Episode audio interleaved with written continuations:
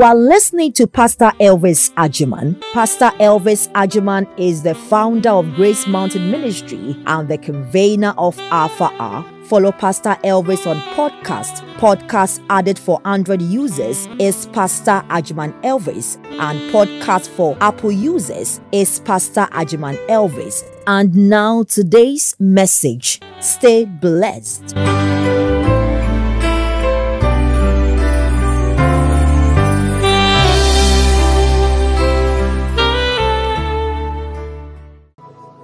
Thank you, Holy Spirit. Thank you, Lord. And I, I, I'm desperate for you. Desperate for Shanimaru.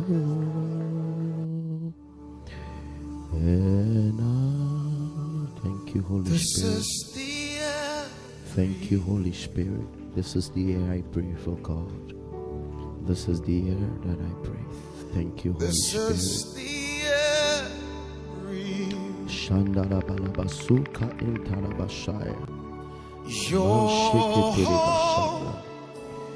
Oh, presence. shadarabashandarabalabashanda.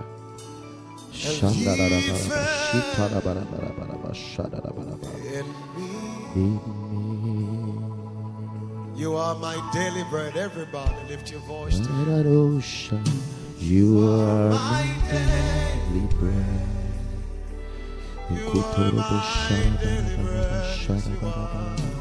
You are my daily bread. Sing your very word. Your very word Spoken to me. spoken One more time. This is the air I breathe. This is the air I breathe. Your very presence. This is the air I breathe. Oh, parabalabalabasha.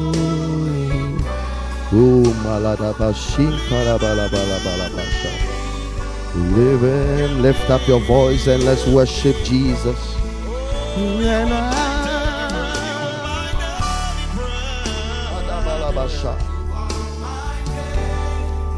Lift up your voice, Shibala Malimadash. You are my daily bread. Your vast presence. Oh,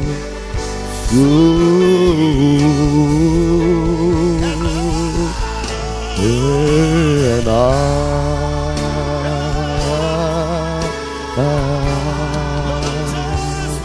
I'm desperate you. Come on, lift up your voice wherever you are. Imasuri anari ane ananana. Anane. Adabo, I'm desperate for you. Oh, how desperate are you for God? Mana, inana, inana, inana.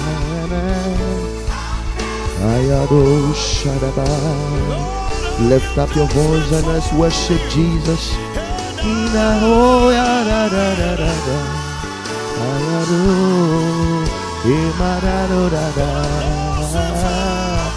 I'm desperate. I'm lost without you, Lord. Thank you, Holy Spirit. We're desperate for you. We're lost without you. We're desperate for you. We're desperate for you. We're lost without you. Church, two more minutes. Let's worship the Lord. I believe the Lord has a word for you this morning. Come on. I'm lost without you, Lord. Let it come from a sincere heart.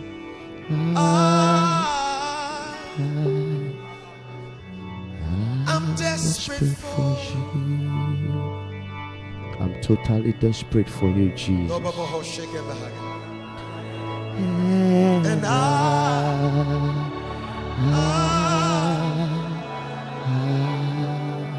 lost Thank you, Lord.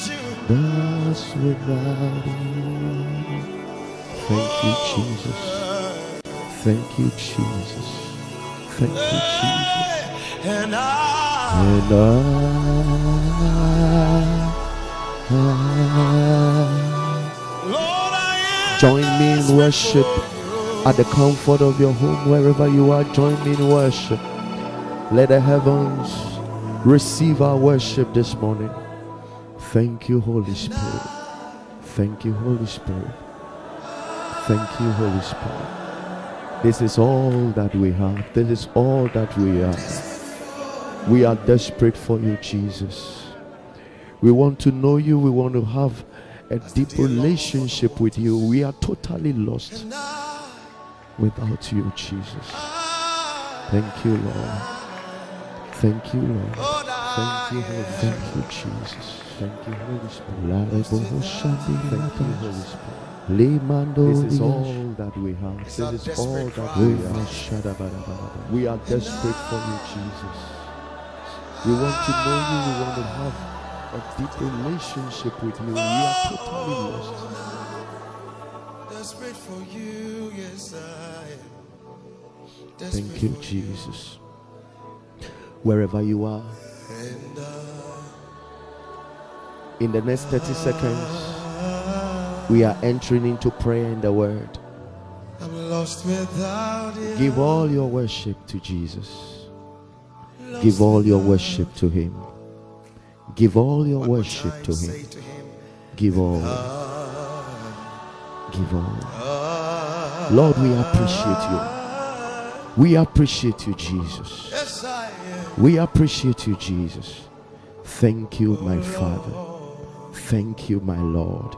One We give you all the glory. I We thank you. We thank you. We thank you. In Jesus' mighty name.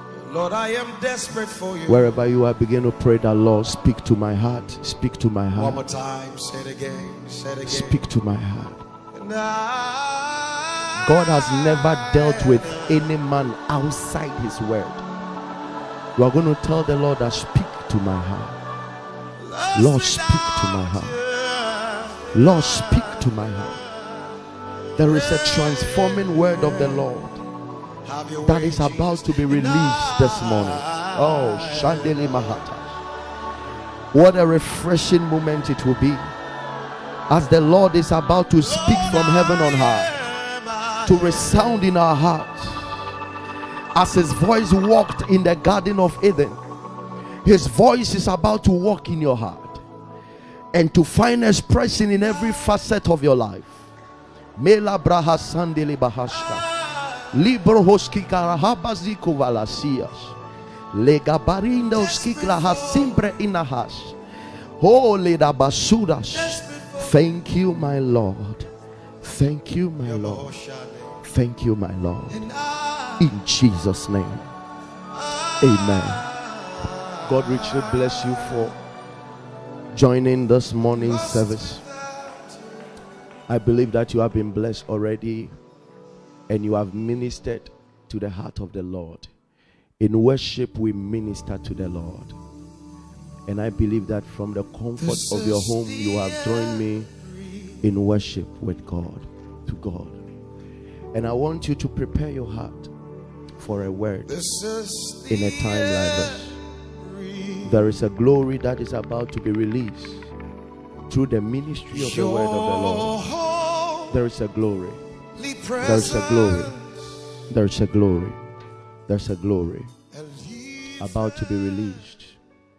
Please, as much as possible, tell people that they must not miss this morning's service.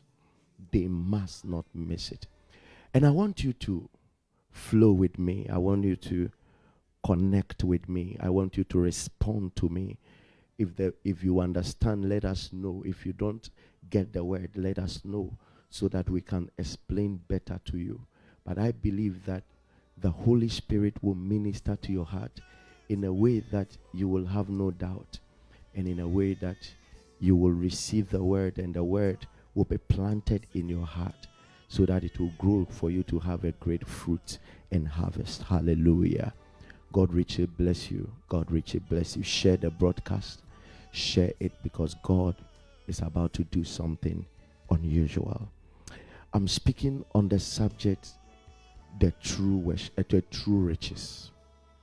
The true riches. The true riches. Luke chapter 12.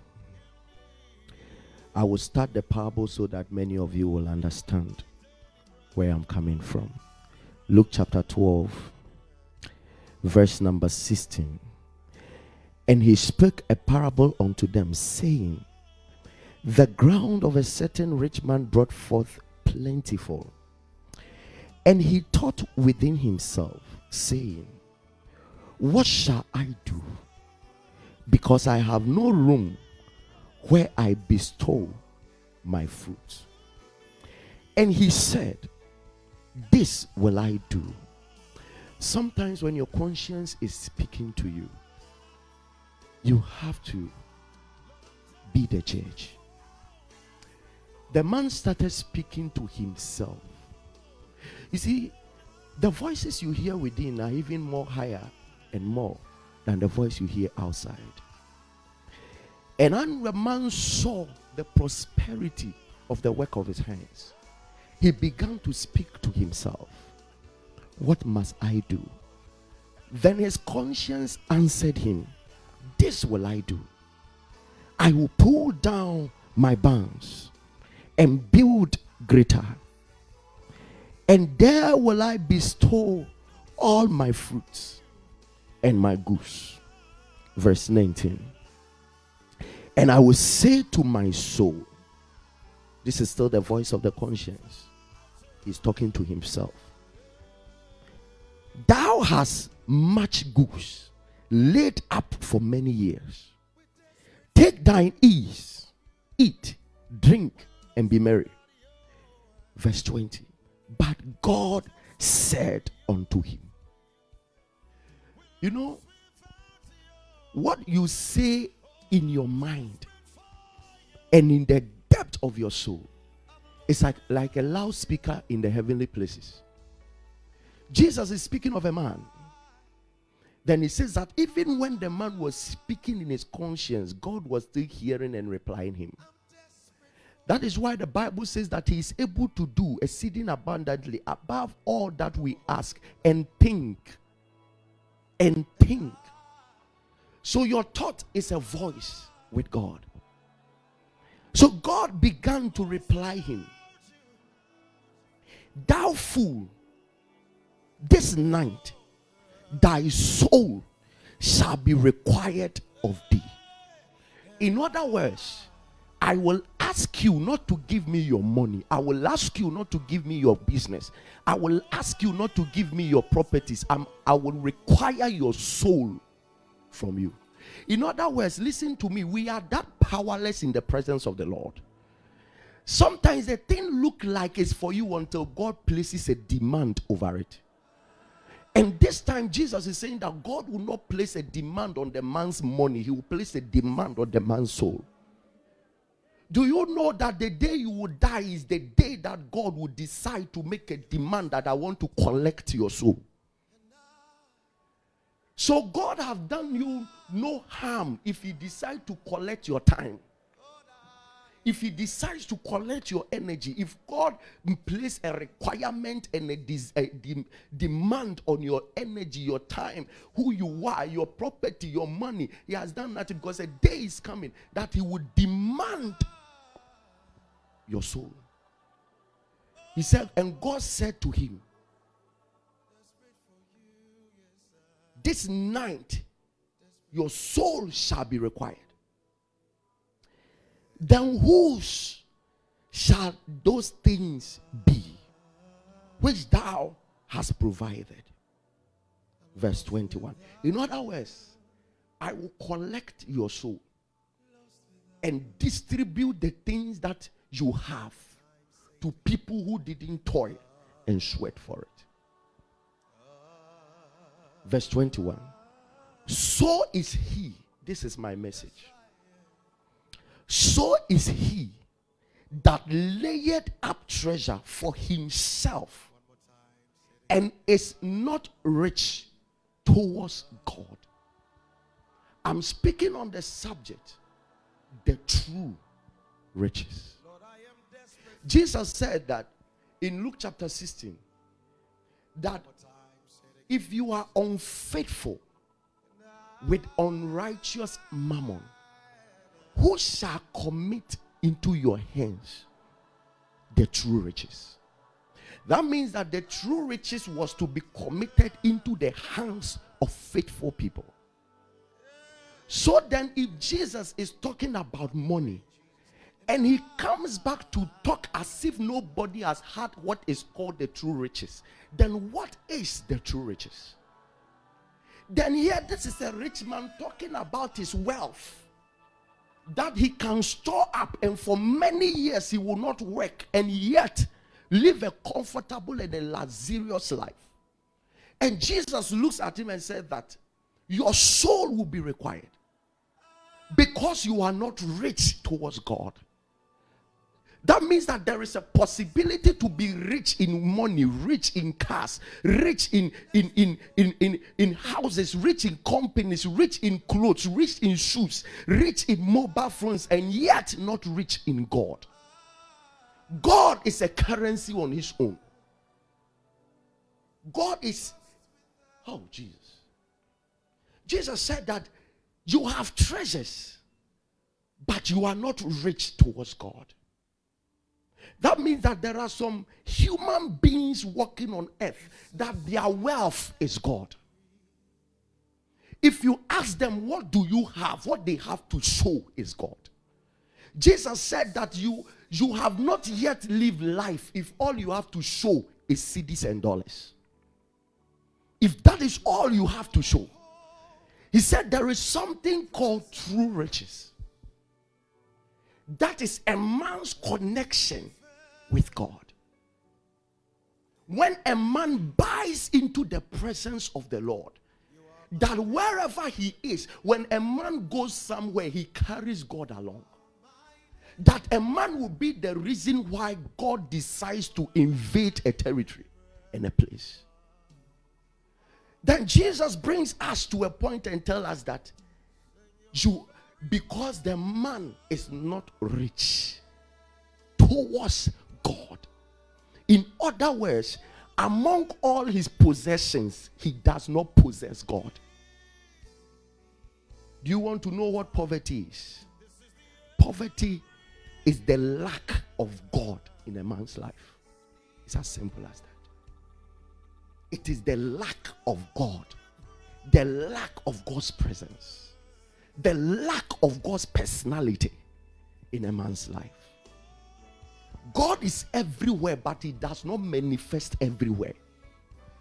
It takes people who are rich with God to draw the manifestations of God. God can be here and it will be as if He's not here until a man that God is pleased with appears. Then suddenly everybody will know that God is around.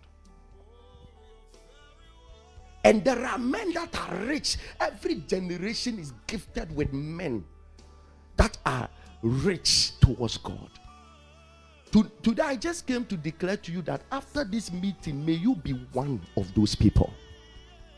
There are people God gives to the world, and their job is that once people celebrate dollars and once people celebrate pounds, they are the reason why they sustain the manifestations of God on earth. They are too rich with the dimensions of God's glorious nature upon the earth that wherever they enter, they give God a reason to show up. Riches towards God. It doesn't come by hypocrisy, it doesn't come by talking. There is a price to pay for somebody possessing God as a currency. Jesus said, You are not rich to listen to me, whether you like it or not. We don't all carry God in the same measure, we don't all manifest God in the same measure. Yes. Yes. To the dispensation of Paul, there must be an Ananias who will lay hands on him for him to experience a tangible presence of the Holy Spirit. The Bible says, and, and Ananias laid hands on Paul, and, and the Holy Spirit filled Paul. Paul has just met Jesus. Listen, there are some dimensions and levels with God that even if you meet Jesus in the spirit, you can never have until a man who has been mandated for that purpose, you encounter such a man. A man who has paid the price for that purpose. Jesus has met Paul one on one on the road of Damascus.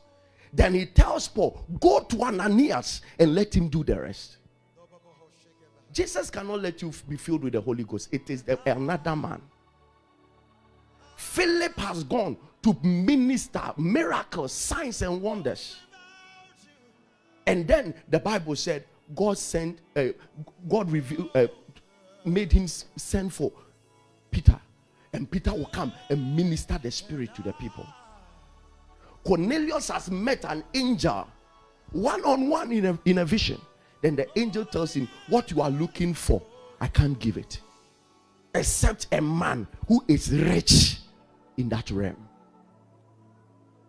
And eventually, the Bible said Cornelius sent for Peter. And whilst Peter was speaking to Cornelius and his household, the Holy Spirit fell. The man is overflowing in that grace. So rich towards God in that direction. From today, may you be rich towards God in prayer. May you be rich towards God in faith. May you be rich towards God in humility. May you be rich towards God in obedience. There should be something about God that you are too rich of. That is what you have to show your generation. Without these men walking on earth, generations will be disappointed living on earth. A man like Eli, listen, listen, every generation have people who have who have had a rich connection and relationship with God. A man like Eli has aspired in his business with God. Yet, when God wanted to introduce Samuel into that same business, it took Eli with the rich experience with God to now come in and come and help Samuel and if you want to know, tell me. Samuel told him, he said, This is God speaking to you. I know him, I have experience, I've encountered him. If I don't have my sight, it is not my knowledge and understanding with God. I know. There are, we need them. The, the Bible says that when I want, God, God told the children of Israel, if I want to speak to my prophets, I speak to them in visions and dreams.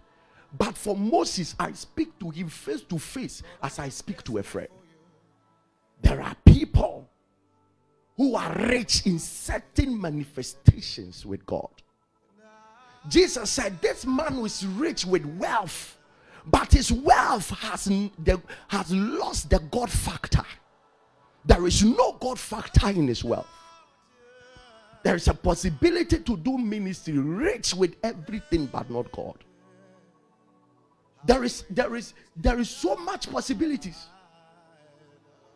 It's possible that you can be rich towards many things, but not God.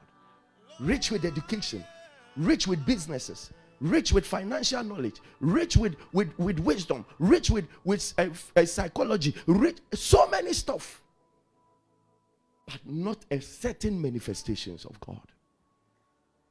And that Jesus is calling us to this place that there should be people who desire to run after the true riches, which is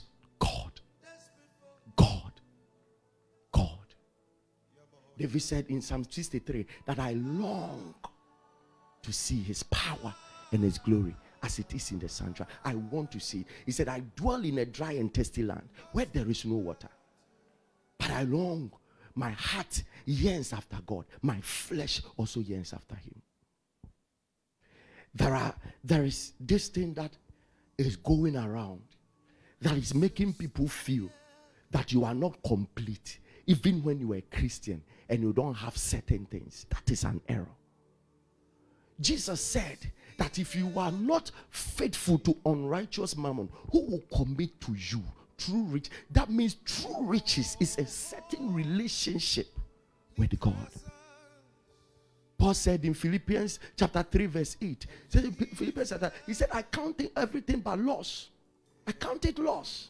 That I may win Christ, I may gain Christ. He said that I have had a lot of things. I boasted about it, but today I count all of them but dung. That I may win Christ.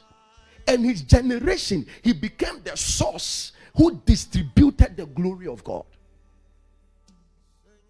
Why? because he had to understand the place of true riches. He was a man who had rejected everything and said, No, I go after Christ.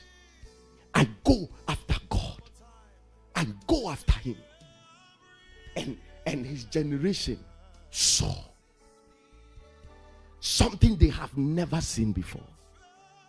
His generation saw a glory that they have never seen before. Listen, God, God carries so much power. God carries depth of dimensions that He wants to show this world. But there are no people who will come out and say, I want to be the one to reveal that glory of God. There are no people. Everyone wants to partake. Everyone wants to enjoy of another's light.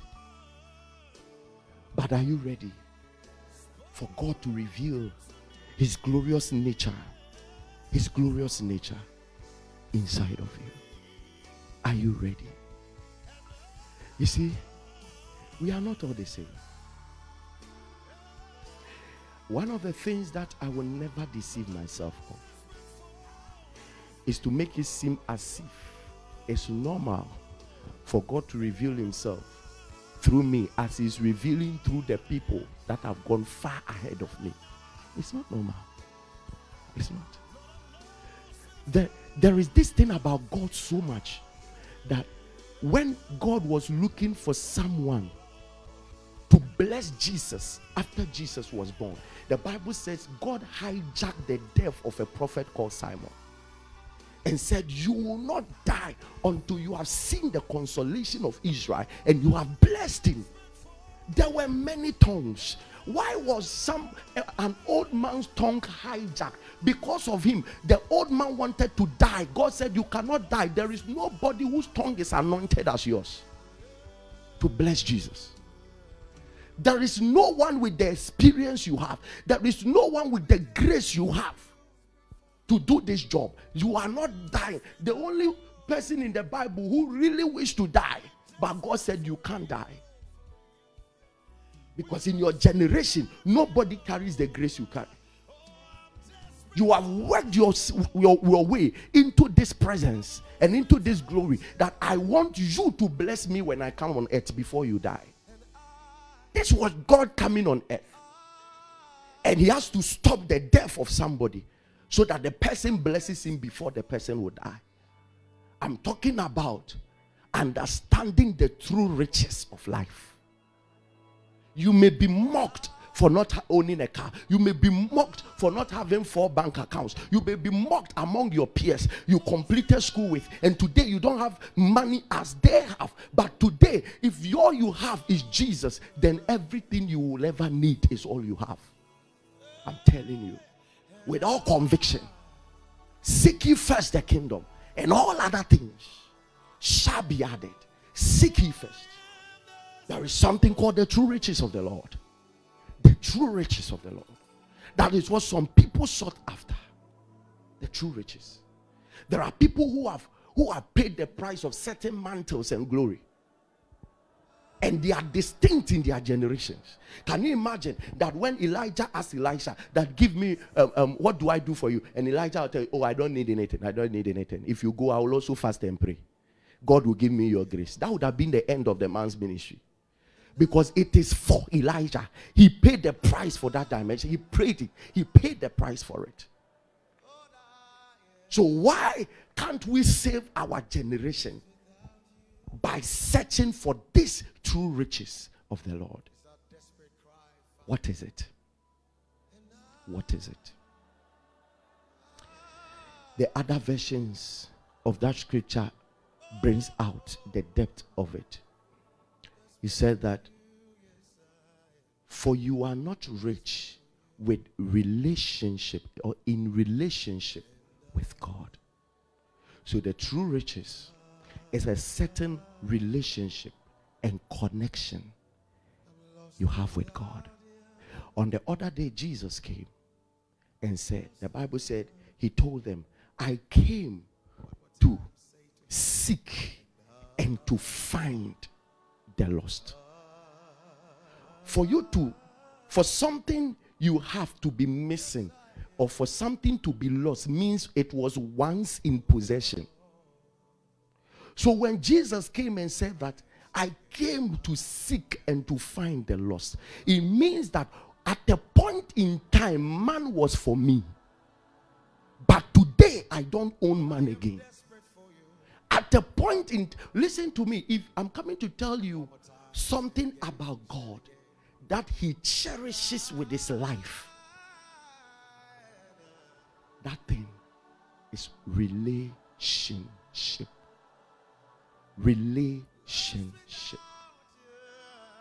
that is why one of his first statements after man became man was for him to tell man that it is not good that a man should be alone. In other words, I created man in my own image and in my likeness. And I know that there is a deep desire that is in my likeness which calls for relationship. So God knew that he's doing man a great harm if he doesn't give man a partner. Because if man looks like him, then one thing man would desire for is a connection to another one. That is, so God, that is why the Bible says that in the noon of the day, the voice of God walked in the garden.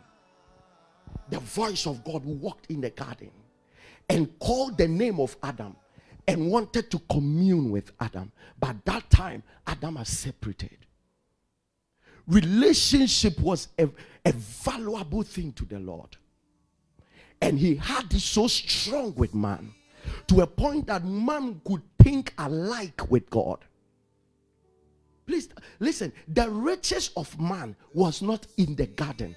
The riches of man was not the gold and the and the and the silver and whatever God, the minerals God planted in the garden, the oils and the rest. It was not those minerals in the garden. The true riches of man was his relationship with the voice of God. Right in the garden.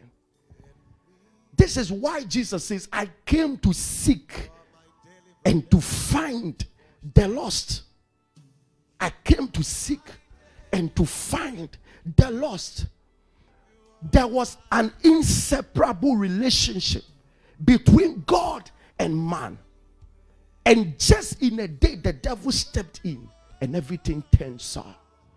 And God has to drive man away from his presence. And after 4,000 years, God couldn't stand it. I still need man back. I still need this relationship back. I still have to call man back. I still need that conversation back. I still need that cohesion back. I still want to work with man. Those days, God will create the, the animal, bring it to man, and man will name, Adam will name. He said, I want that business partnership back. I desperately want that relationship. All this while man didn't know that his true riches was that presence and that relationship with God. So man became poor though he had gold. Man became poor, though he had money. Man became poor, though he had kingship and royalty and everything. He became poor because his relationship with God was separated, it was divided. Never feel comfortable if you don't feel God around your life. If you don't feel his presence anymore. If you once heard his voice, but today you don't hear it again. If you once had visions, but today you don't see it again. If God once used to command you to do things for Him, used to assign you to great assignments for Him, and today you don't see it anymore, sir, don't be comfortable. There is something wrong. There is. There is a true riches that you must fight to maintain. So Jesus came and said I came to seek. Do you know that it is not only us that have God as his riches, as our riches. God also have us as his riches. He doesn't feel wealthy without a relationship and a connection with man. Look at the parables of Jesus. When he was talking about him coming to, to find and uh, seek and to find man, he said that the kingdom of God is like a man who found a field that has a treasure in it. And he said he went to sell all that he had and bought the field and he rejoiced over the field because there was treasure in the field. Do you know what Jesus uh, when what um, the man sold to buy the field? He sold his life. That is how Jesus gave everything away. That is why he gave his life away to have you. And he calls you that treasure on the field. And when he was talking about the parable of the seed, he used the field and said, The field is the world. So the treasure in it are the people. In Luke chapter 15, was talking about another parable, and he said that this is a woman who, who misplaced a, a jewelry, and he swept under her bed in search of the jewelry. And when he, he, she found the jewelry, he called all her friends and they celebrated. So he was talking about us. We are like a jewelry to God in the book of Malachi, he said that he said that in that day, when I will make you my jewels, he said, I will spare you like a father spares his son. God does not see you as a nobody, He sees you as His greatest treasure. So, the true riches is not just we having a feeling of having all things because we have Christ. God also feels He has everything because He has us. That is the depth of true riches. It's when both of you are satisfied that you have each other. That is the relationship we have with the Lord. That both He is satisfied that He has us. Have you not read in Isaiah chapter 53, verse number 11? That says that He will look at the fruit of His travail and He will be satisfied. He will look at the fruit of His travail Jesus is satisfied just having us around. And he expects us to also be satisfied just having him around. That is true riches. True riches is having the totality of God. And, and not just knowing his totality, not just having his totality, but manifesting his totality. That is a point where Paul said that we know in part and we prophesy in part. Nobody has ever been able to manifest the totality of God. But if you keep paying the price, you will manifest the greater portion.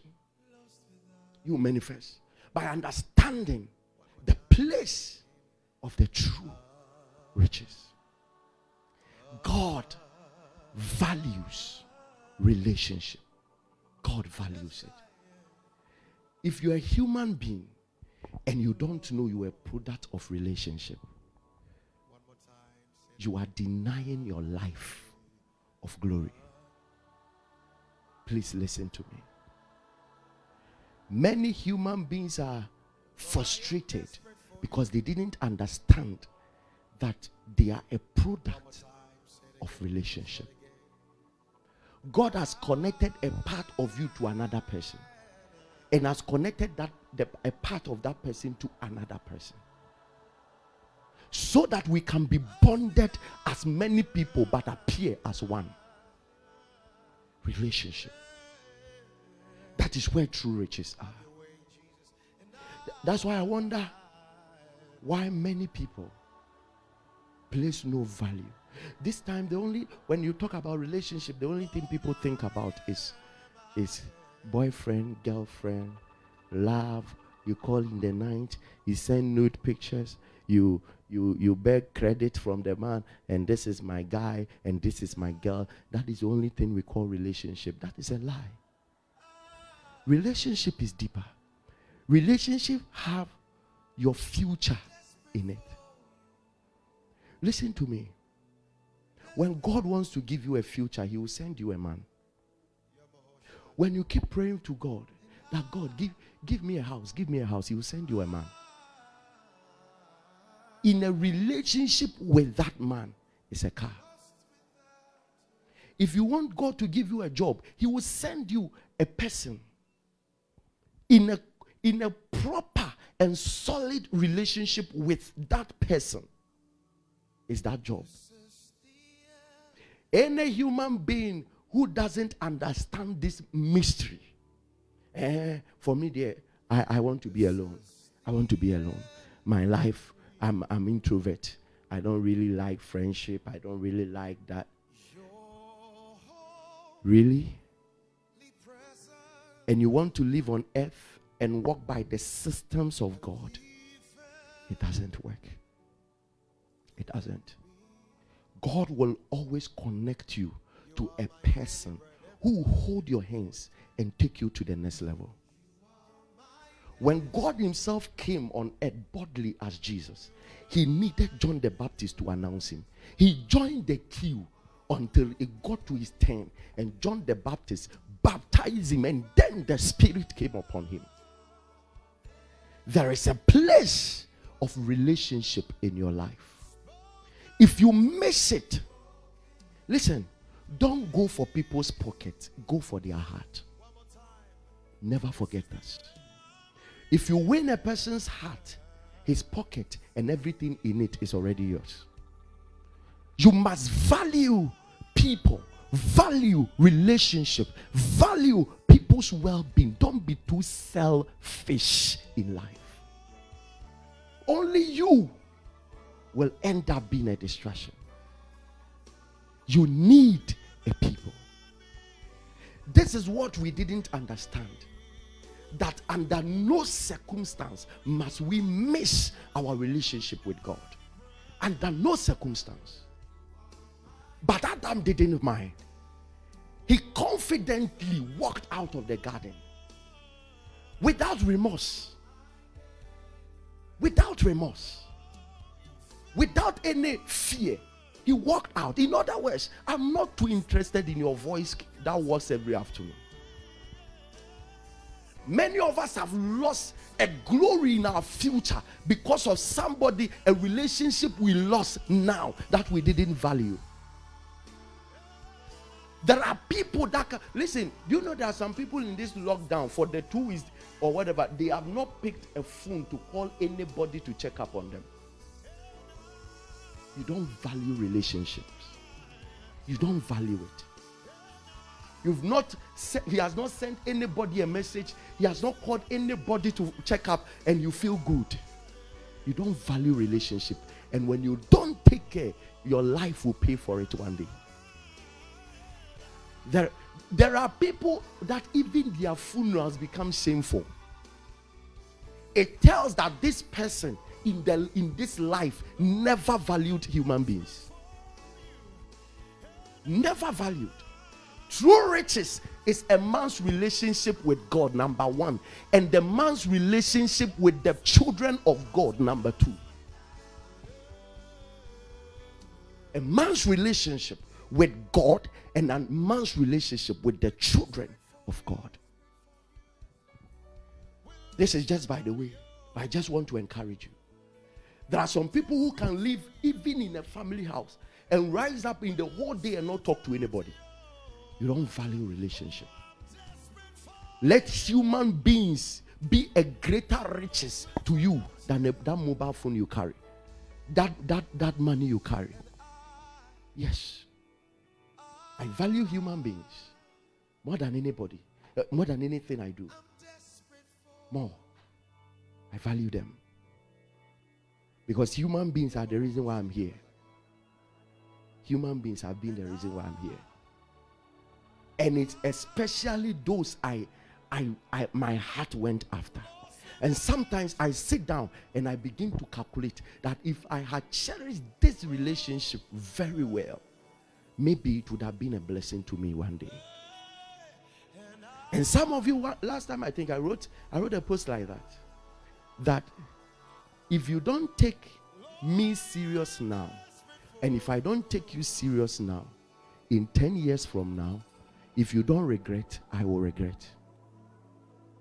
He says that as no one knoweth from whence the wind cometh from and when it goeth, so no one knoweth whom who is born of the Spirit.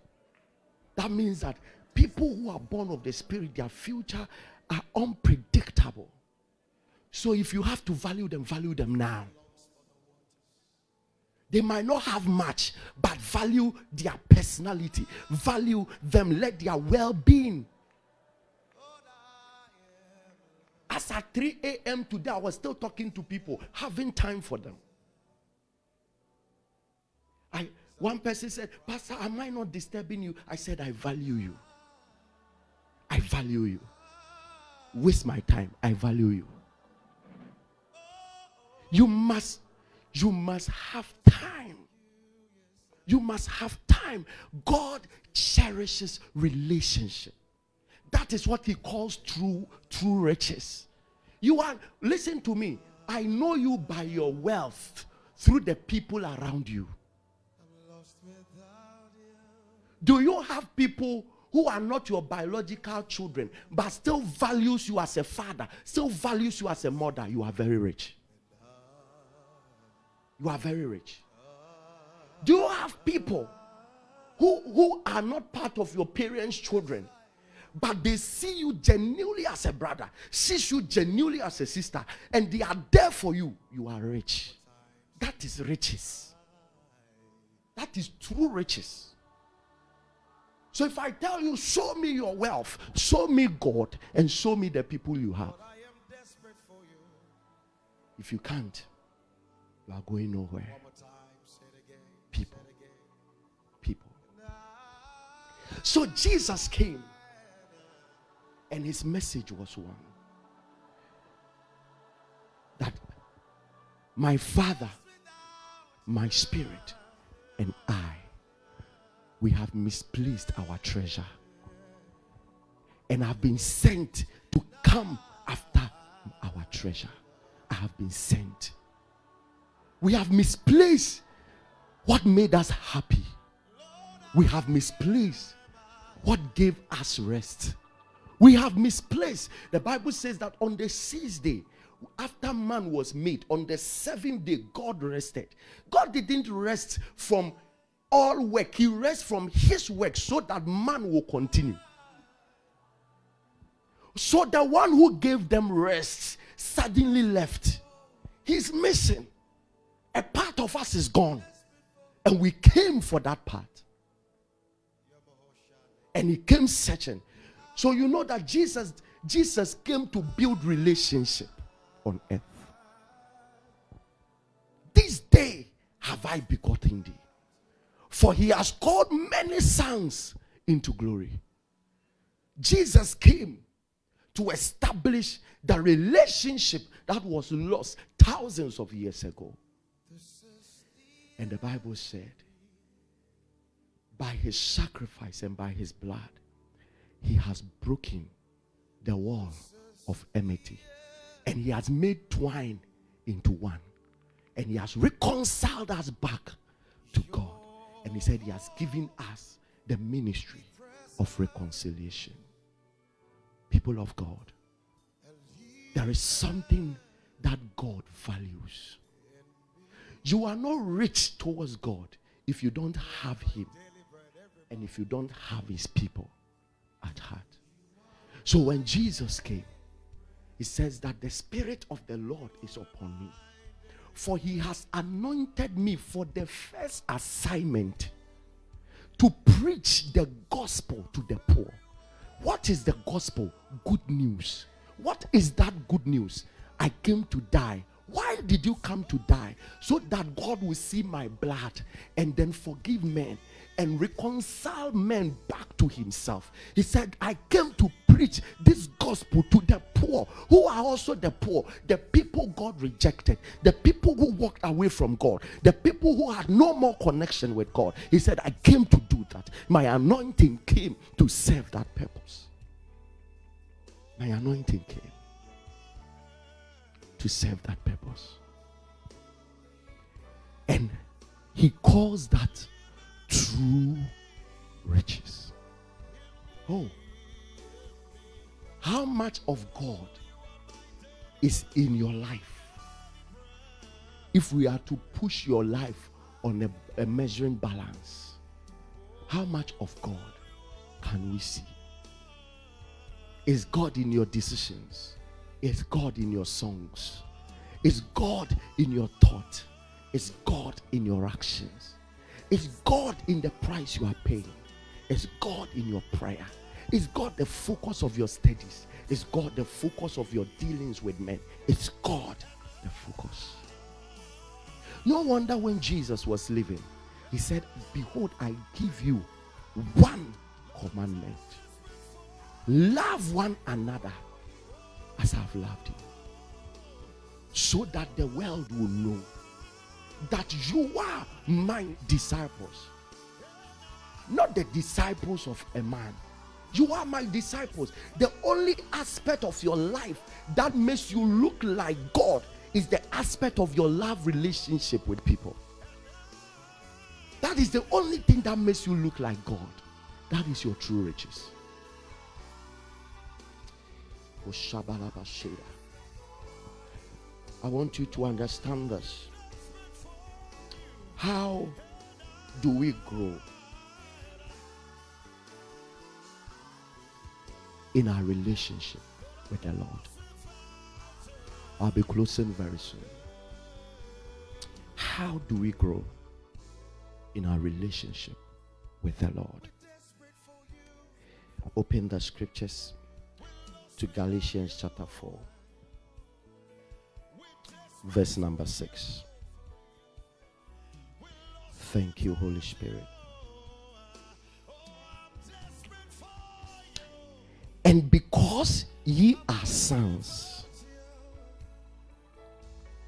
God has sent forth the Spirit of His Son into your hearts, crying, Abba, Father. Romans chapter 8,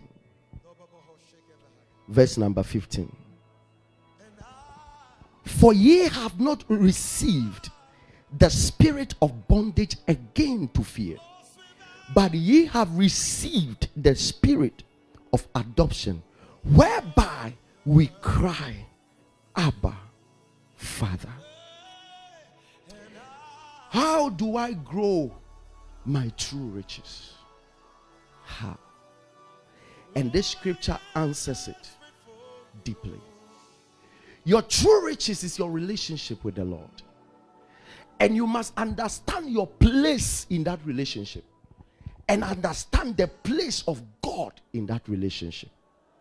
Then he said that because we are sons, God has sent his spirit into our heart to empower our heart, to give us understanding, to convict us enough to a point that we can now start with all boldness to cry out, Abba, Father.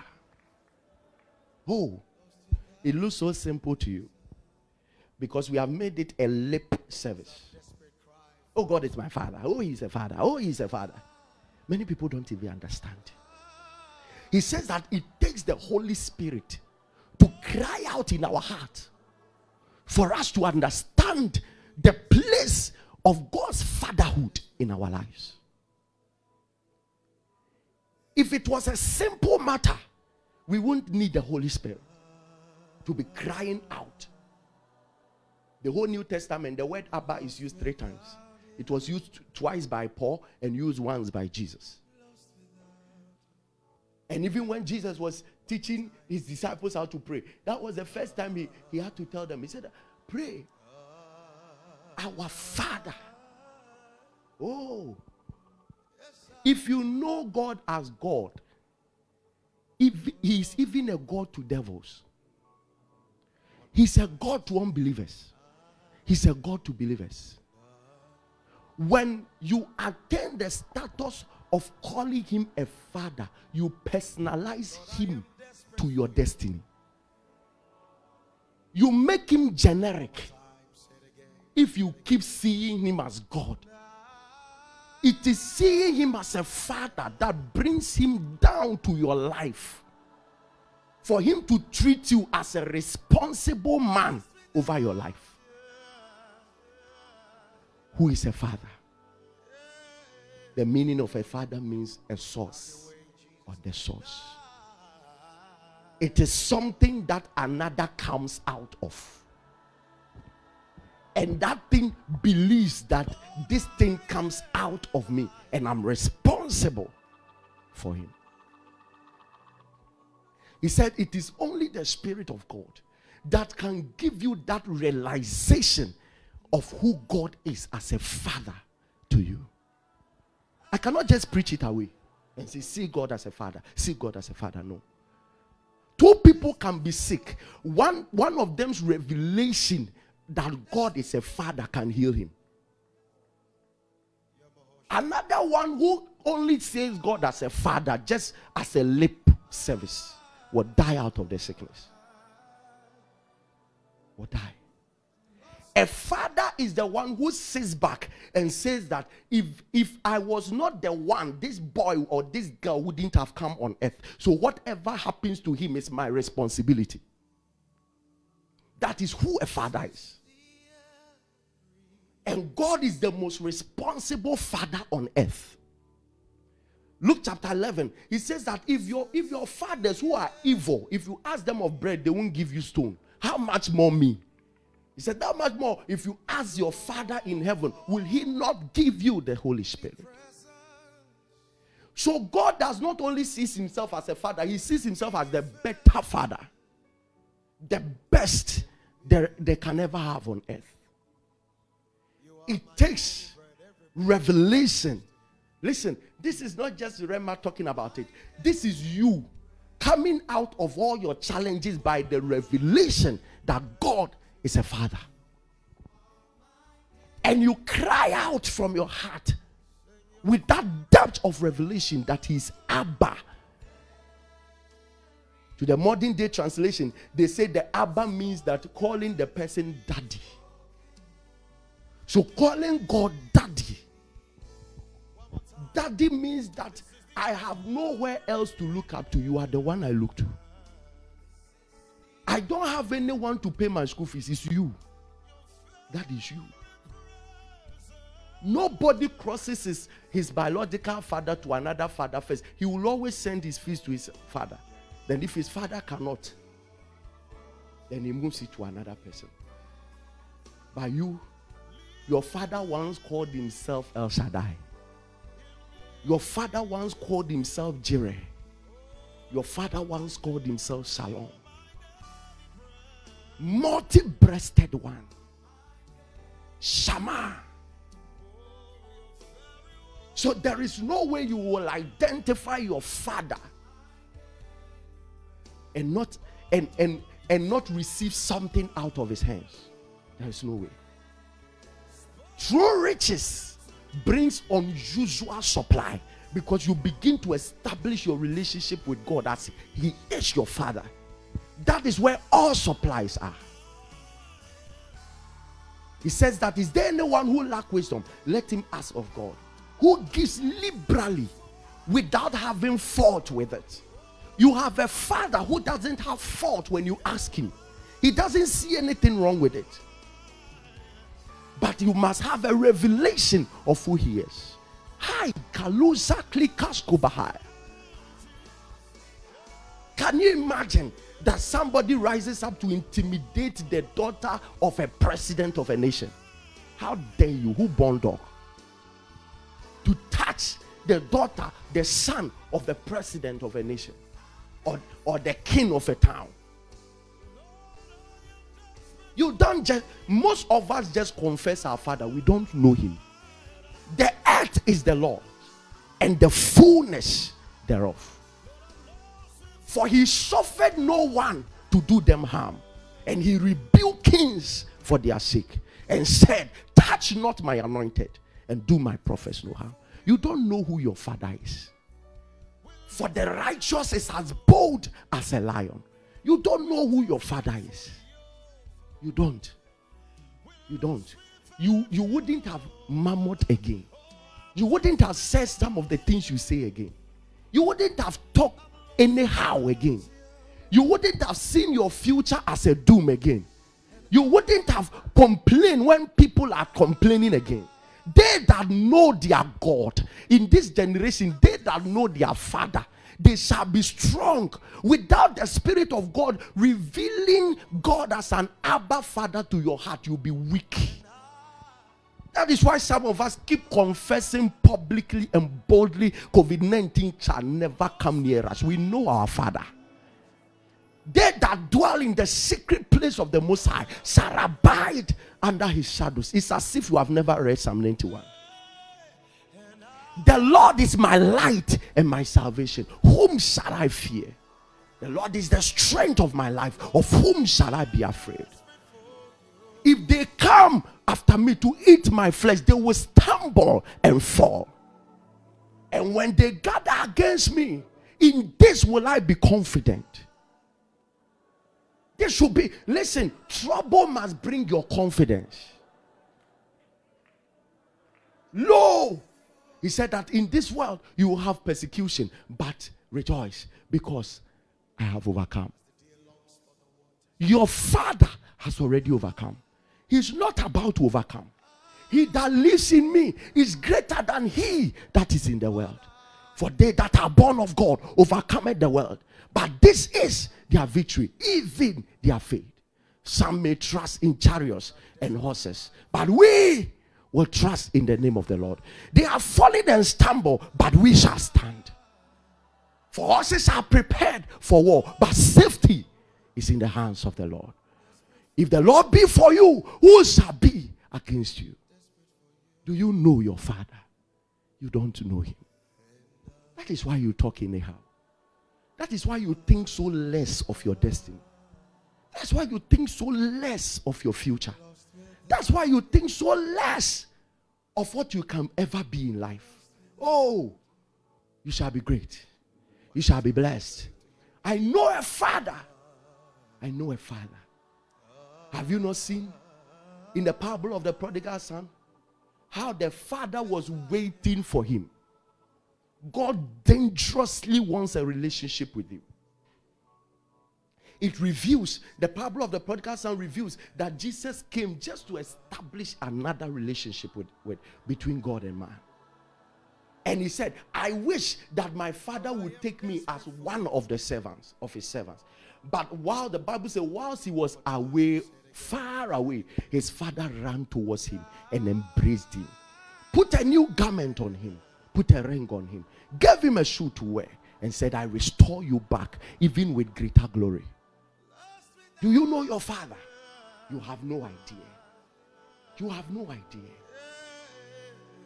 Yesterday night, a young man called me. He said, Pastor, I watched your message yesterday. I've impregnated a lot of women.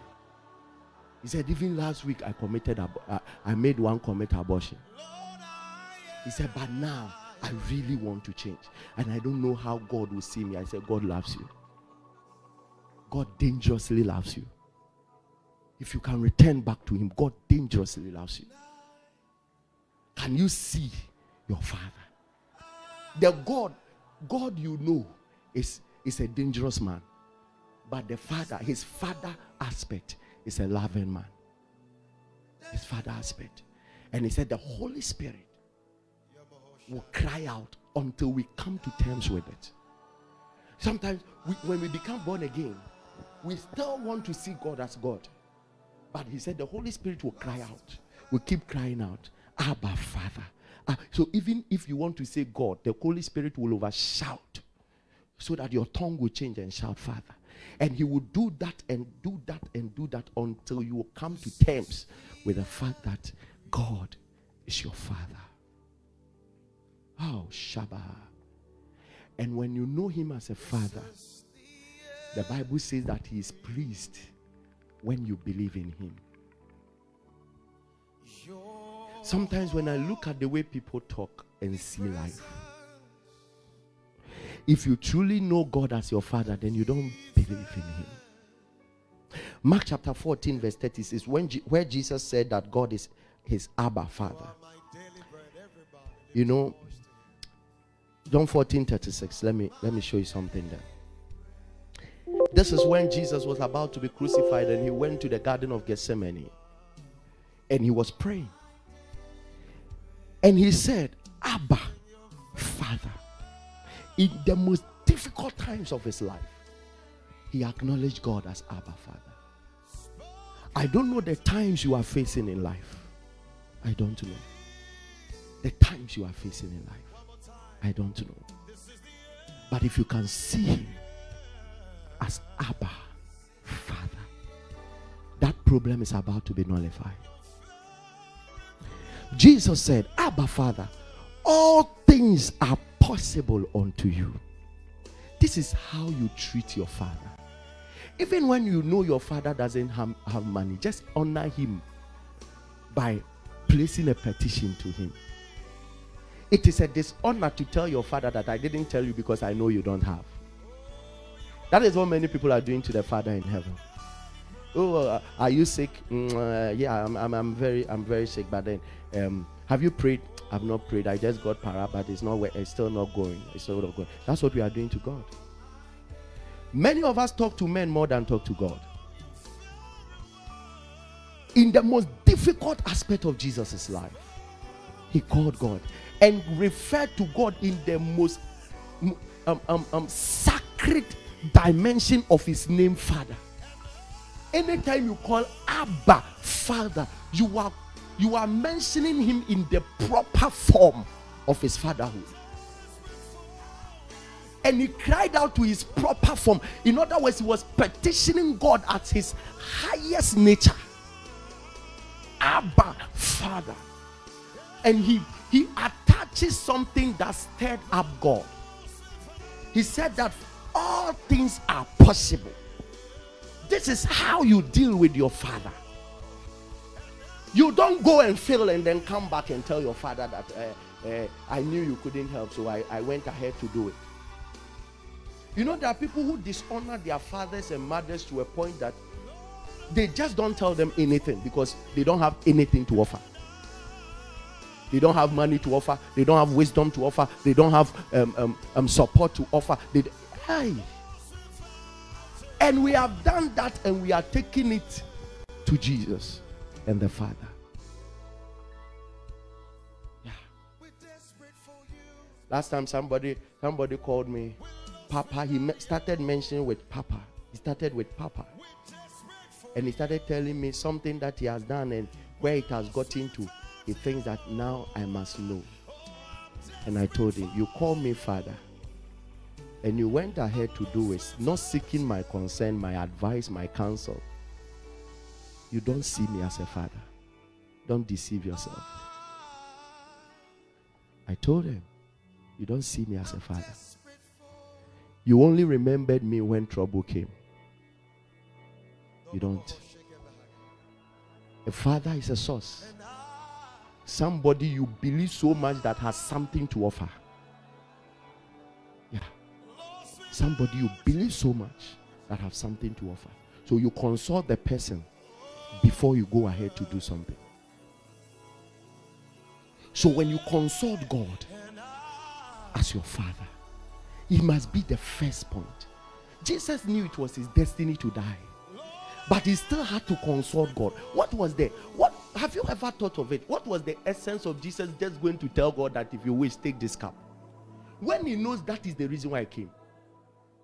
But it was his custom to just commune with his father.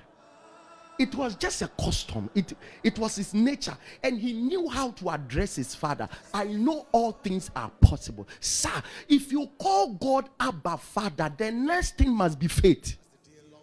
Don't insult him. I know. Job, Job sat down and said that whilst I am alive, the worm eated my flesh, and the worm prepares me to, eh, to the grave.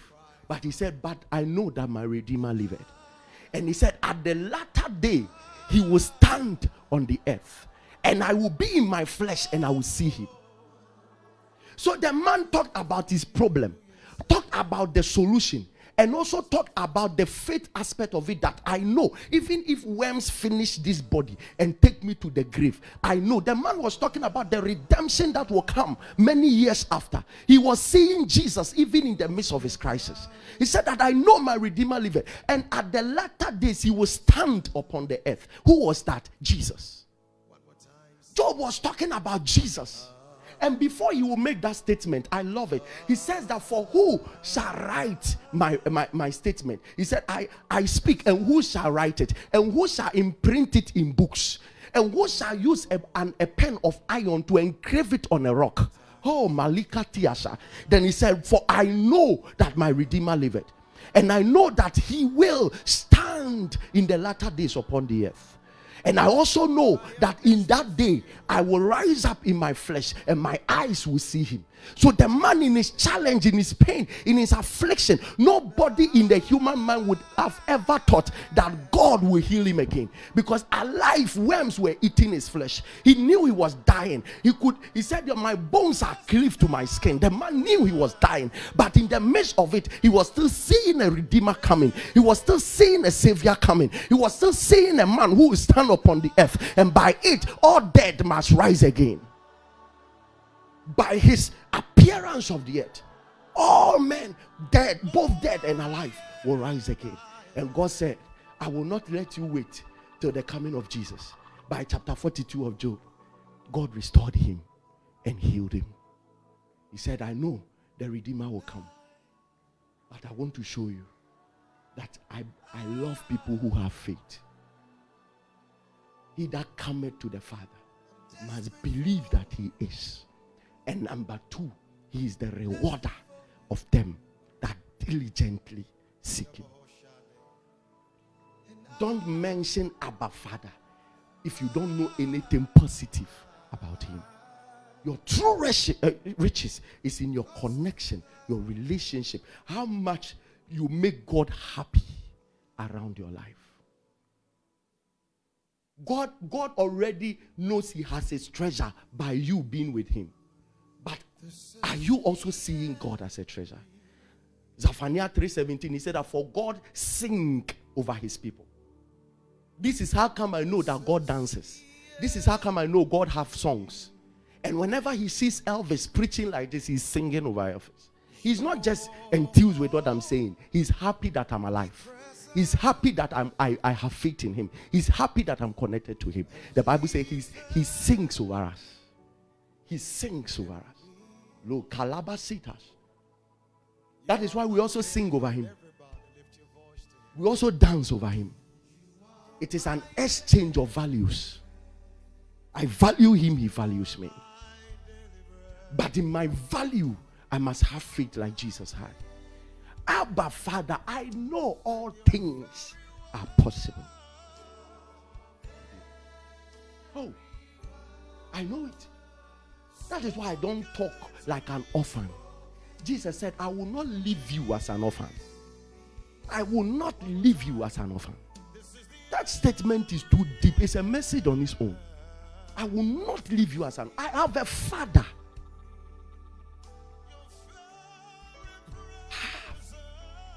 Deep within, he is ever ready to be a responsible man, to stand behind me and push me.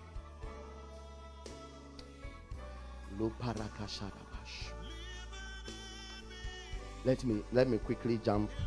We have some few minutes. So know his place as a father, as a source, as the one through whom everything comes from. Know that place. The number two, know your place as a child. If he's your father, then play the childhood position. Play it. Listen. You can be everything to people, but you, no matter what, you are a child to the Father. You are. You are comparable to everything. You are his child. Whatever you expect your child to be, be to God. Do you expect your child to be respectful? Be respectful to God. Do you expect your child to be obedient? Be obedient to God. Do you expect your child to surrender to your wills and your wishes and your plans? Then you also submit. When Jesus said in Mark chapter 14, verse 30 says that um, Abba Father, I know all things are possible. Look at what next. He says that for I know and I wish that you would take this cup away from me. But let thy will be done. If it was my will, I wish I wouldn't die. But I'm a child. I'm your son. I'm your child. And your will must be superimposed on my will. I must have a will of uh, I must not have a will of my own in this life. I must run with the will of the Father. This is how Jesus strengthened his relationship with the Father. The Bible says that for, for the Father was with him, according to John 8. For the Father was with him, and he said, The Father has not left me because I do that which pleases him. I do that which pleases him. I do that which pleases him. It's not that which makes men applaud. I do that which pleases him. The Bible says that it is not him that is applauded by men is approved, but it is him that God approves of. It may look like it's all about people until one day you reach out to God and He'll tell you that the true riches was first with me before people. Peter, if you love me, feed my sheep. It's me first and the, the overflow with me goes to the people. Have you been a child of God? Have you been a son of God? Have you honored God the way you have to? One of the assignment of the Holy Spirit in, uh, in Romans chapter 8, verse number 16. Romans chapter 8, verse number 16. The Spirit itself bears witness with our spirit that we are the children of God. And if children, then heirs, and heirs of God, and join heirs with Christ, if so be that we suffer with Him, that we may be also glorified together with Him you surrender. He said, The Spirit of God bears witness with our spirit that we are children. In other words, there's one of the assignment when the Spirit of God proclaims in your heart that God is an Abba Father to you. One of his assignment also is that he bears witness with your spirit and submits deep so that you can submit deeply to God as a child. I'm a child of God. I I don't know, but I am. I am everywhere. I'm not ashamed. I'm not ashamed. I'm not ashamed to kneel before his presence. I'm not ashamed. I'm not ashamed to dance my life away. Dance everything away. I'm not ashamed. Be- because of a girl standing beside me, because of a young man standing beside you, you can't dance to your father. You don't know what you are talking about. You don't even know. You are not even convicted. It's like you are ashamed of your father before men. And one of the judgments the church will face, I'm not talking about the world, the church. Jesus said, I will talk to you. That means in heaven. Some people will appear in heaven, and Jesus will tell them that I'm ashamed of you because you were ashamed of me. before an adulterous and perverse generation. Because you are ashamed. Because so one of the issues that Christians will face in heaven will be how we were ashamed of Jesus. How we were ashamed. Oh, I mean, I'm the I'm that classic kind of Christian. I'm that I'm that I'm that uh, I don't really get involved. I'm just I'm just you know cool and all that. But this same person by chance goes to nightclub and boogie his waist. Comes back and have pains in his waist. But comes to church and shake his body. Who are you deceiving? Who are you deceiving? You can't dance to God. You can't shout to Him. You can't sing about Him. You can't write about Him. You can't preach Him. You can't project Him. You can't project His kingdom. Hey. One day I called a young man of God. I said, Take that car from your DP, put something about God there wasting your status with the picture of La- Lamborghini and, and Ferrari. What is wrong with you? When you could have dangerously projected the course of the kingdom,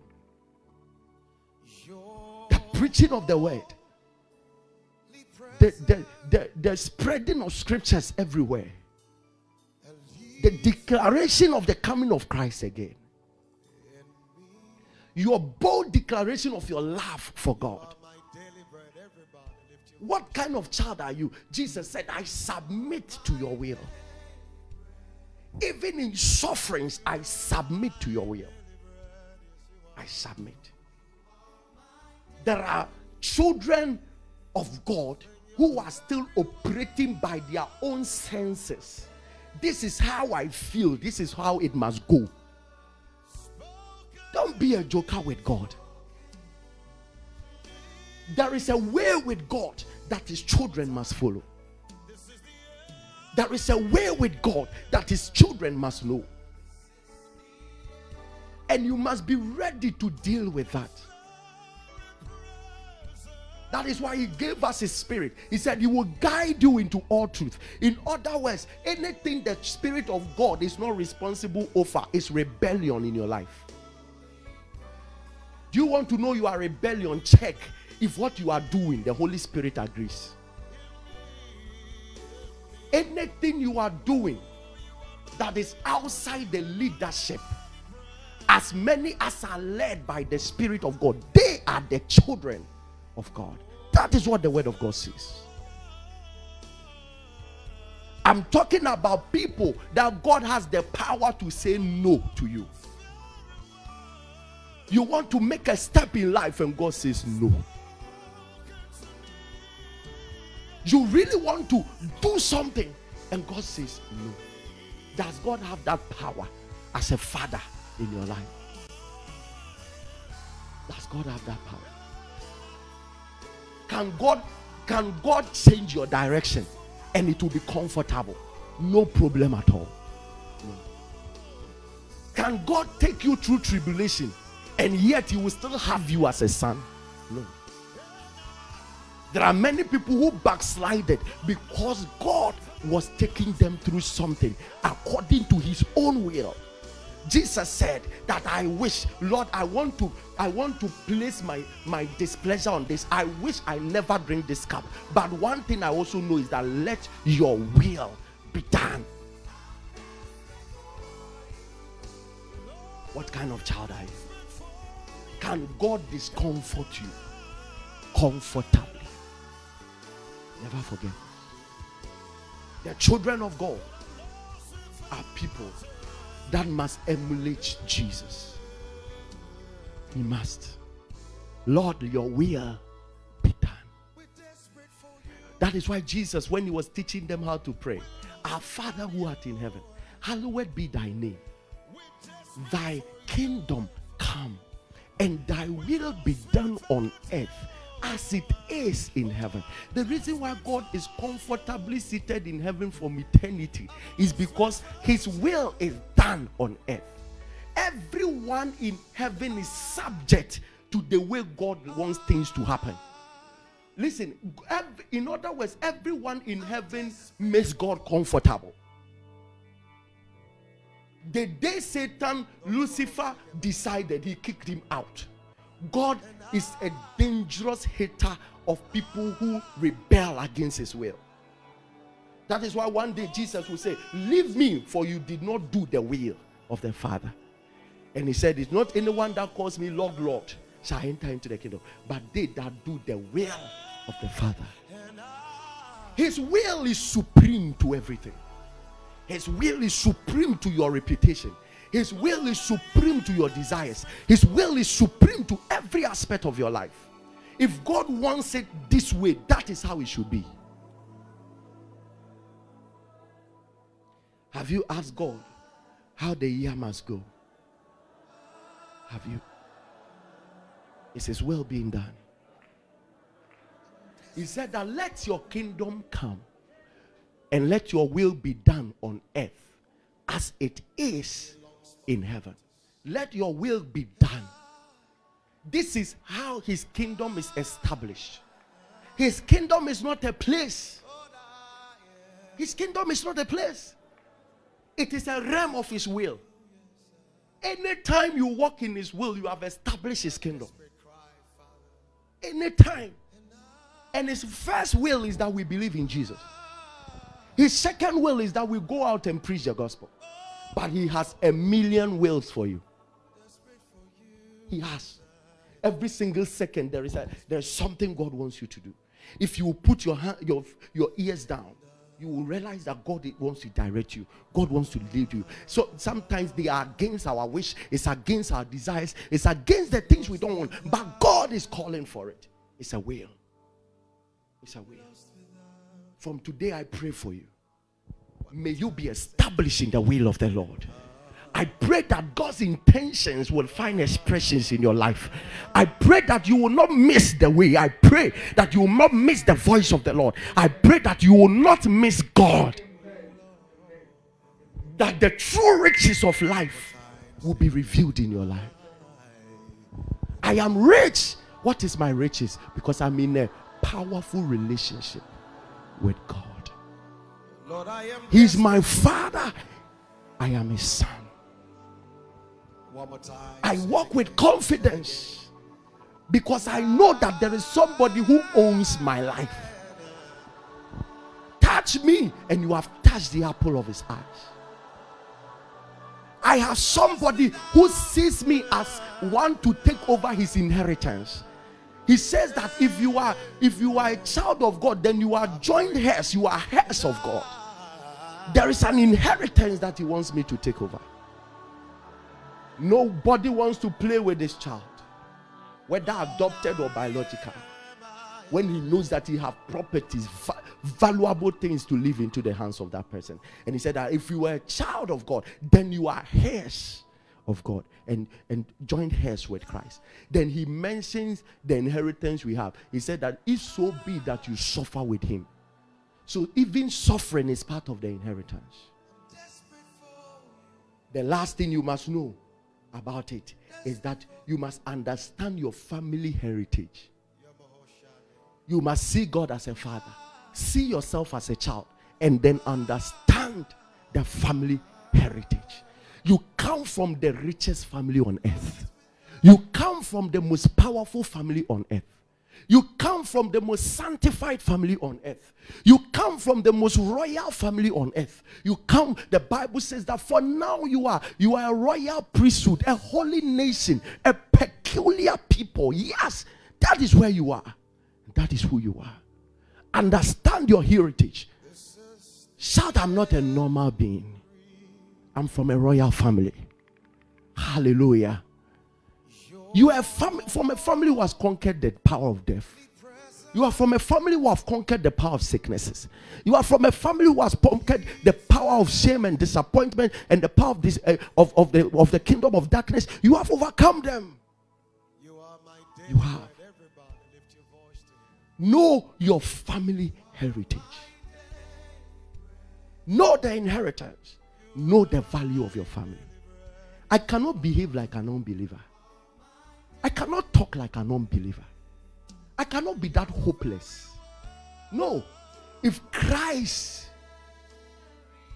in you, the hope of glory. Christ in you, the hope of glory.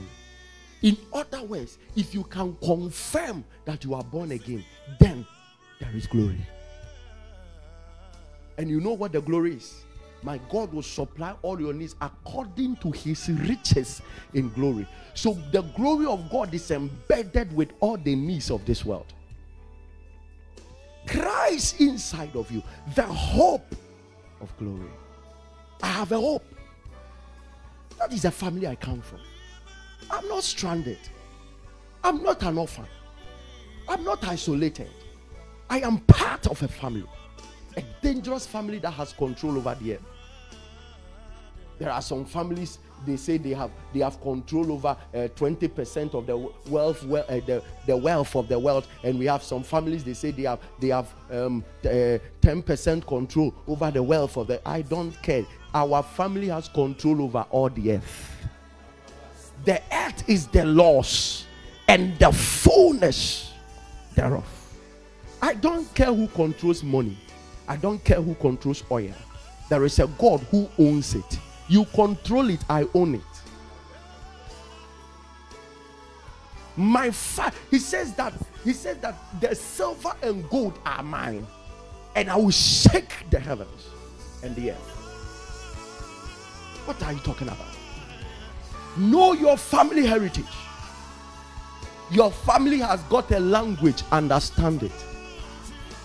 Your family has got faith, understand it. It has got a culture, understand it. It has got a nature, understand it. Never be ignorant of your family's heritage. Can you imagine that you are you are you are a child of uh, uh, Asante or Tekokoso and you don't know the Asante man's heritage? Hey, at least you must know how to dance adowa. You cannot call your, yourself the child of God and don't know how to speak in tongues. He that speaketh in unknown tongues speaketh not unto men, but unto God. Nobody understandeth how bit in the spirit he speaketh to God and he speaketh in mysteries. How can you be with the God that you don't understand the language of that God? Where you are, start speaking in tongues. It's a heritage. It's a heritage. It's a life. It's a culture. It's part of us. It's part of us. It says that he that does not love his brother does not know God. For God is love. Love is our nature. You cannot be a child of God and not know the heritage of the family. Love is a nature. He said that he that does not love is a murderer. And he said, He that loves his brother has eternal life. That means that the evidence that you have this life of God is your ability to love your brother. I'm talking to you. Love is not a choice, it's a must, it's a command. Jesus was not suggesting to us that love one another. He commanded, love one another as I have loved you. It was a command. Know your heritage. Somebody say, I know my heritage. Know your heritage. He says that for God is not an author of confusion. He said, I, My peace I give to you, my peace I leave with you. Peace is a virtue is part of us, is one with us. You cannot be a Confucianist and still declare that you are a child of God. You are a confused child of God. Blessed are the peacemakers, for they shall be called the children of God. You don't have to be mentioning everywhere that you're a child of God. Your ability to create and invite peace Miss people want to call you. This one it is only God. When people are expecting you to explode and you come with peace. The Bible calls Jesus the Prince of Peace. You don't have a part with him if you don't know how to make peace and sustain peace. In making peace is our ability to forgive. In making peace is our ability to overlook the hurt that comes from the negative nature of people. In our, in our ability to make peace is, is, is, is in our willingness to ensure that we are one. It's our willingness. May you understand this heritage. It is a call to power. For as many as believe him, he gave them power to become the sons of God. For as many as believe him, it's a call to power. In my name, you will cast out devils. In my name, you will speak in unknown tongues. In my name, you will heal the sick. In my name, you will handle serpents and scorpions. You have been given power. And the heritage, again, is to suffer for the kingdom. Is to suffer for the kingdom. How far are you ready to go in your sacrifice to make sure that the kingdom has excelled? How far are you ready to go? As a pastor, how far? As a leader in the church, how far? As a child of God, how far? That your this kingdom of our God, how far are we ready to go to see it excel? I want to see this kingdom excel. I want to see the, the glory of my Father and the word of my Father reach nations. He says that if you will keep my word, they that keep my word and my commandment, he said that I will love them and my Father will love them. And we will manifest ourselves in Him. We will. We will. We will. Know your heritage. That is where the glory lies. That is where the presence lies. Know your heritage. I want you to understand this. There is a call to our lives. I'm not just a child of God walking about. I'm not just a child of God. I know I have inheritance to protect. I know I have an inheritance to build. Do you know that for every soul we add to the kingdom, our glory increases in heaven?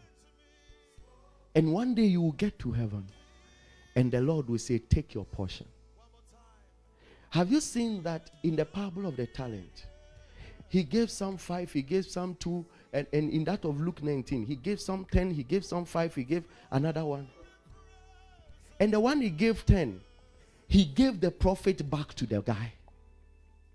The one who worked with the five, he gave the profit back to him. He said, Take charge of five cities. That means that one day when you don't take care, your glory will be connected to the number of souls you won. Everything you did for God will be that which you will enjoy one day in heaven. I wish that somebody understands this. In reality, you are not working for God, you are working for yourself. Ha. If you understand the mystery of that parable, you realize that in this life, eh, you are working for yourself. Jesus says that lay up treasures for yourself in heaven. That means that in heaven, people will have personalized treasures.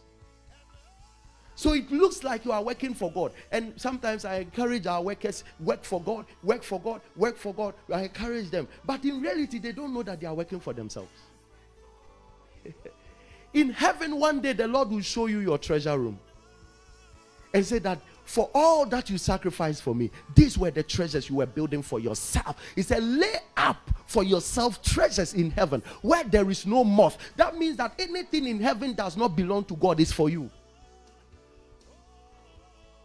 Win souls for yourself. He said, You will rule over cities. Do you know? On the other day, Peter asked Jesus that after leaving everything to follow you, what will we gain? He said, You will sit in the regeneration, you will sit in 12 thrones and judge others. In other words, you will be a king over others.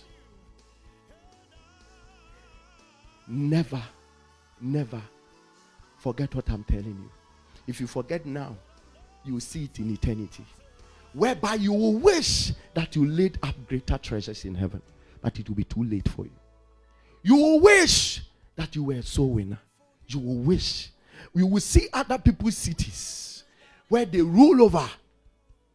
And you will look at yourself and say, What did I use that 80 years on earth for? What did I use that 90 years on earth for? You have to know your heritage. Child of God, you have to know your heritage. Shabrahante inakata. You have to know your heritage. This is the true riches. Our relationship with the Father, our relationship to see Him as a Father, and our relationship to be a child to Him, and our relationship with the heritage that He has given us. And the last thing about the heritage He has given us do you know that His other children are His heritage to you? To care for them, to take care of them. Do you know that? Peter, to prove that you love me, take care of the sheep. To prove. For every love you show me, you are showing it to God. He said in Matthew 25, he said that he will tell the righteous, Stand at my right hand. And the righteous will ask him, What did we do? And he says that when you when I was thirsty, you gave me water. When I was hungry, you gave me food. When I was naked, you gave me clothes. When I was in prison, you visited me. When I was sick, you visited me. And they asked him, Lord, where? Where? Where did we come? In other words, I never knew that uh, uh, Pastor Paul was you. I never knew that Pastor Ken was you. I never knew that Pastor Israel was you. I never knew that our big Jeff was you. I never knew. And he'll tell you that they were only me in human bodies. They were me in human bodies. So don't be deceived by their height. Don't be deceived by their color. Don't be deceived by their sight. They are all me. One day in heaven, when you look into the eyes of Jesus, you will not see a certain bright face like a sun. You will see that brother you rejected. You will see his face. You will see the one that you had the opportunity to preach to so he doesn't go to hell. It is his face you will see. That is where you will be ashamed that you wish that you preached to that brother. But you held on a grudge with him and never left that grudge.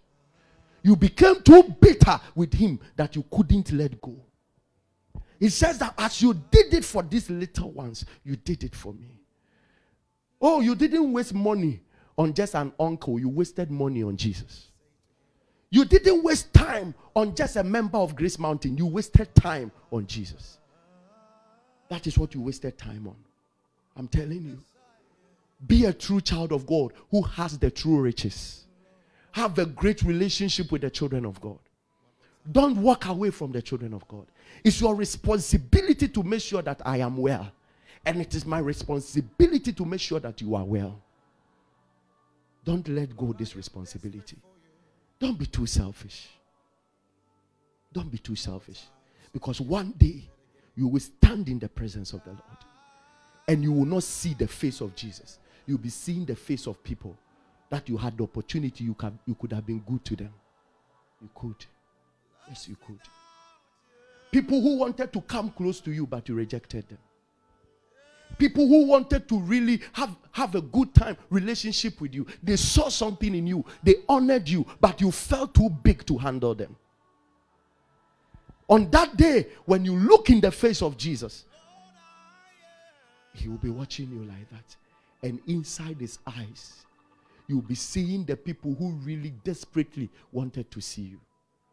But you ran away from them because you were too big, you were too anointed, you are too wealthy that you don't have to relate to small boys. You don't have to relate to small girls. You don't have to relate to colleagues who are not successful. You don't have to relate to people who are not at your level. You don't have to relate to people who are not your standard. One day in the eyes of Jesus, you will no more see those people standing. You see Jesus, but you see those people in his eyes. And he will tell you that I was those people. Even that arm robber in prison, I was that person. As you visited the prisoners, you visited me. As you visited the one who was sick, you visited me. You visited me.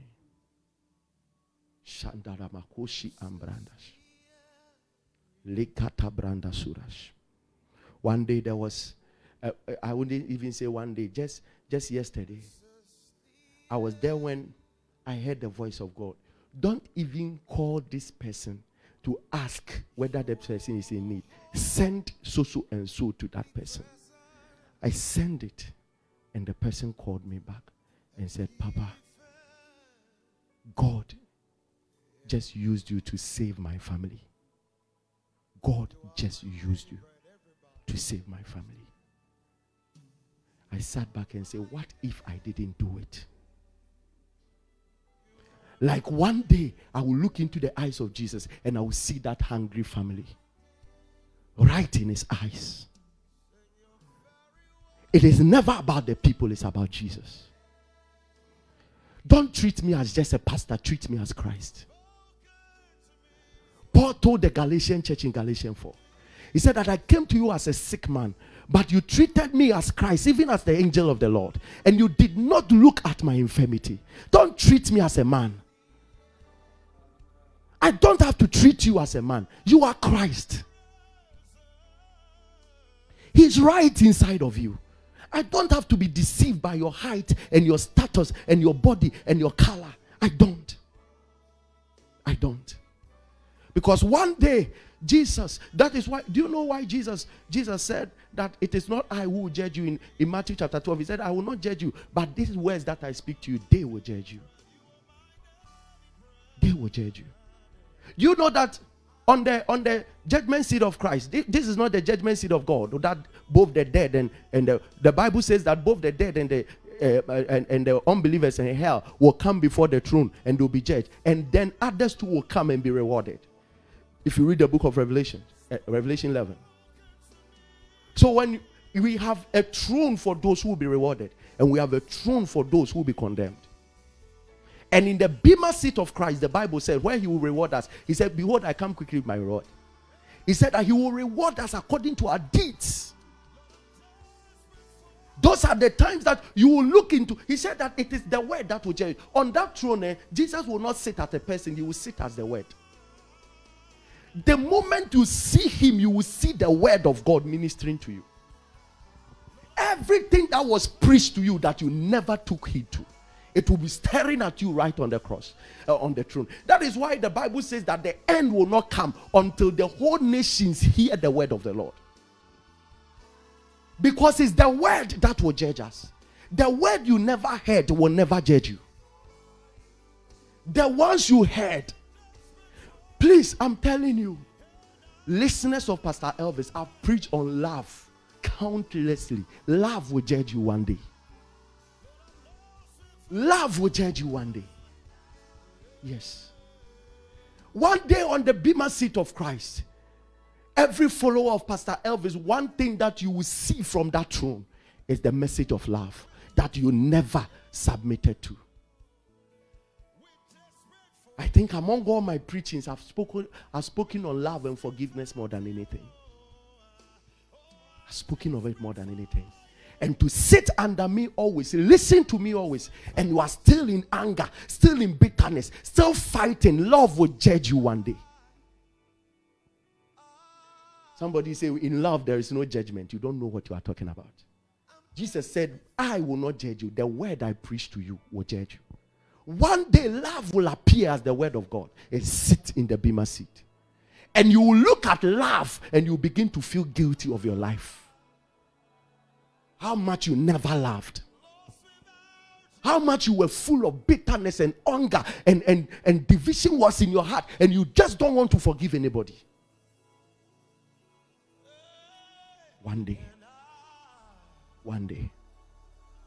One day Mm. i'm desperate for you. Oh. And I, I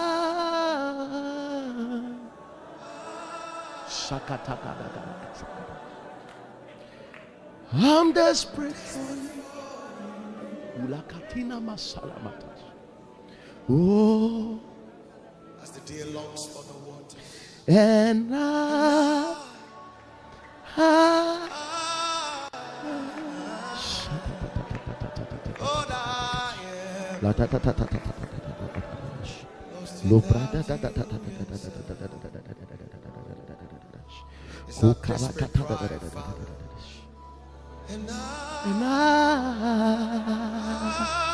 Udah lama sandiri bakal.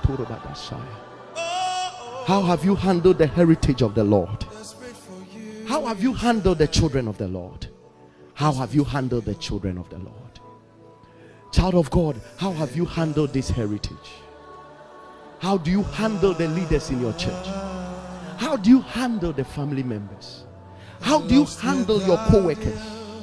How do you handle students that you, you stay in the classroom with them? Somebody will say, Me, I don't talk to any of my classmates. The worst of it are those those who are in church and they don't talk to other church members. Oh, what are you looking for? Yes, I am. How are you handling the true riches? Oh, Lord. It's about relationship. One more time. Say it again. I, I, Lord, I am desperate for desperate for you. These are some of the things that happens One to the church. time, We again, become so it again. desperate about God and we think God is somewhere. It's a person. We don't know that God is right beside us. God is the one seated with you now. Christ in you. It means Christ is in us. Know ye not that your body is the temple of the Holy Ghost? That. God dwells in us. That God dwells in us. Don't be too eager for God that you, you ignore his people. Rich relationship with God, rich relationship with people.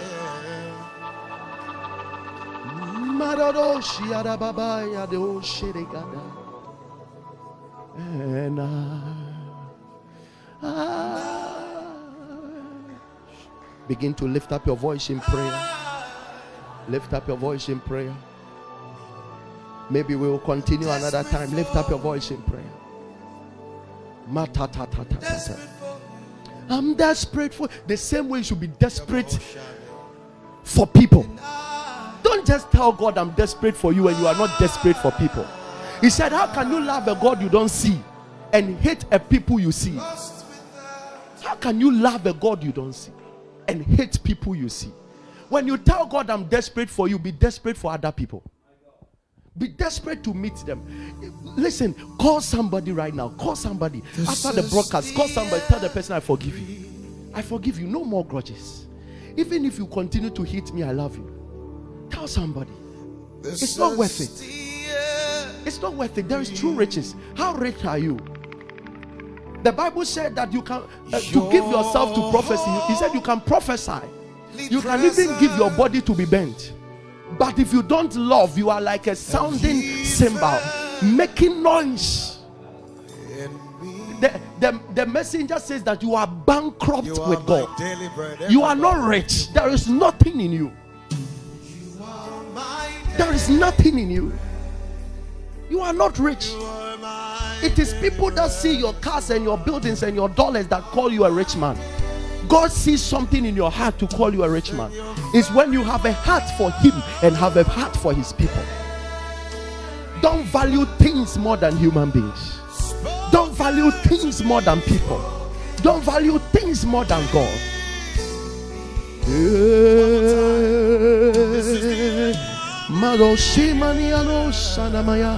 This is the air I breathe. The air you breathe must be the desperateness for God and people. This is the air I breathe. Your holy presence. Alaboseka living in me. Shalabatos kabalabaha. You are my daily bread.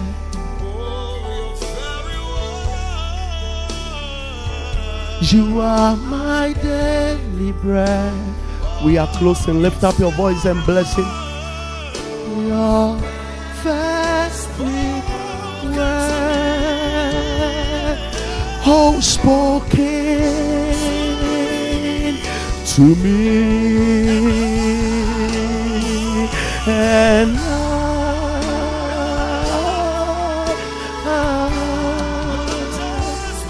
I'm desperate for you.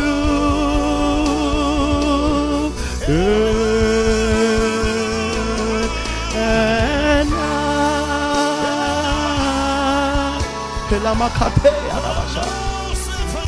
I'm lost without you.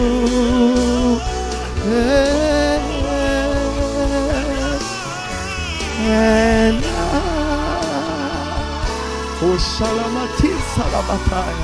Oh, thank you, Jesus. I love you, Jesus. I love your church, Jesus. I love your people, Jesus. And I, and I,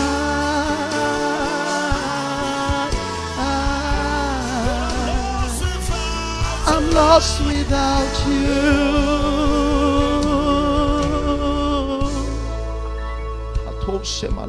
We're desperate for you. We're desperate for you, Lord. We're lost without you. We're desperate for you. We're lost We're without you. Oh, Jesus. Oh, I'm desperate for I'm desperate you. for you, Jesus. I'm desperate you. for your church, Lord. And I, This is true wealth. This is true wealth. Desperate for I'm Jesus, desperate desperate for people. Thank you, Holy Spirit.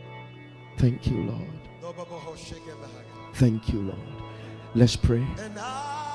Father, I thank you for your church. I thank you that you have unveiled the true riches of life. That people will reveal you to their generation. And that we will be able to build this relationship by seeing you as Abba Father. And that, Lord, we will also submit ourselves as children. And then we will be mature sons to handle your inheritance as we should, my Father. And above all, your inheritance that are your children, that we will love them and keep them in our heart and be desperate for them. Lord, I give you glory for this new atmosphere that is hovering over us. Thank you, my Father. Thank you, my Lord. I give you all the glory in Jesus' name. Amen. Thank you for listening to Pastor Agyemang Elvis. For inquiries, send us a mail on pastorelvis at gracemountainministry.org. For questions relating to relationships and marriage, send us a mail on loveclinic at elvisagyemang.org. You can also send your testimonies via testimonies at elvisagyemang.org. For offerings, visit www.payalpha.org. For more information, make sure you subscribe to this podcast to receive new messages every single day. Remember, faith cometh from hearing, and hearing the word of God. Stay blessed.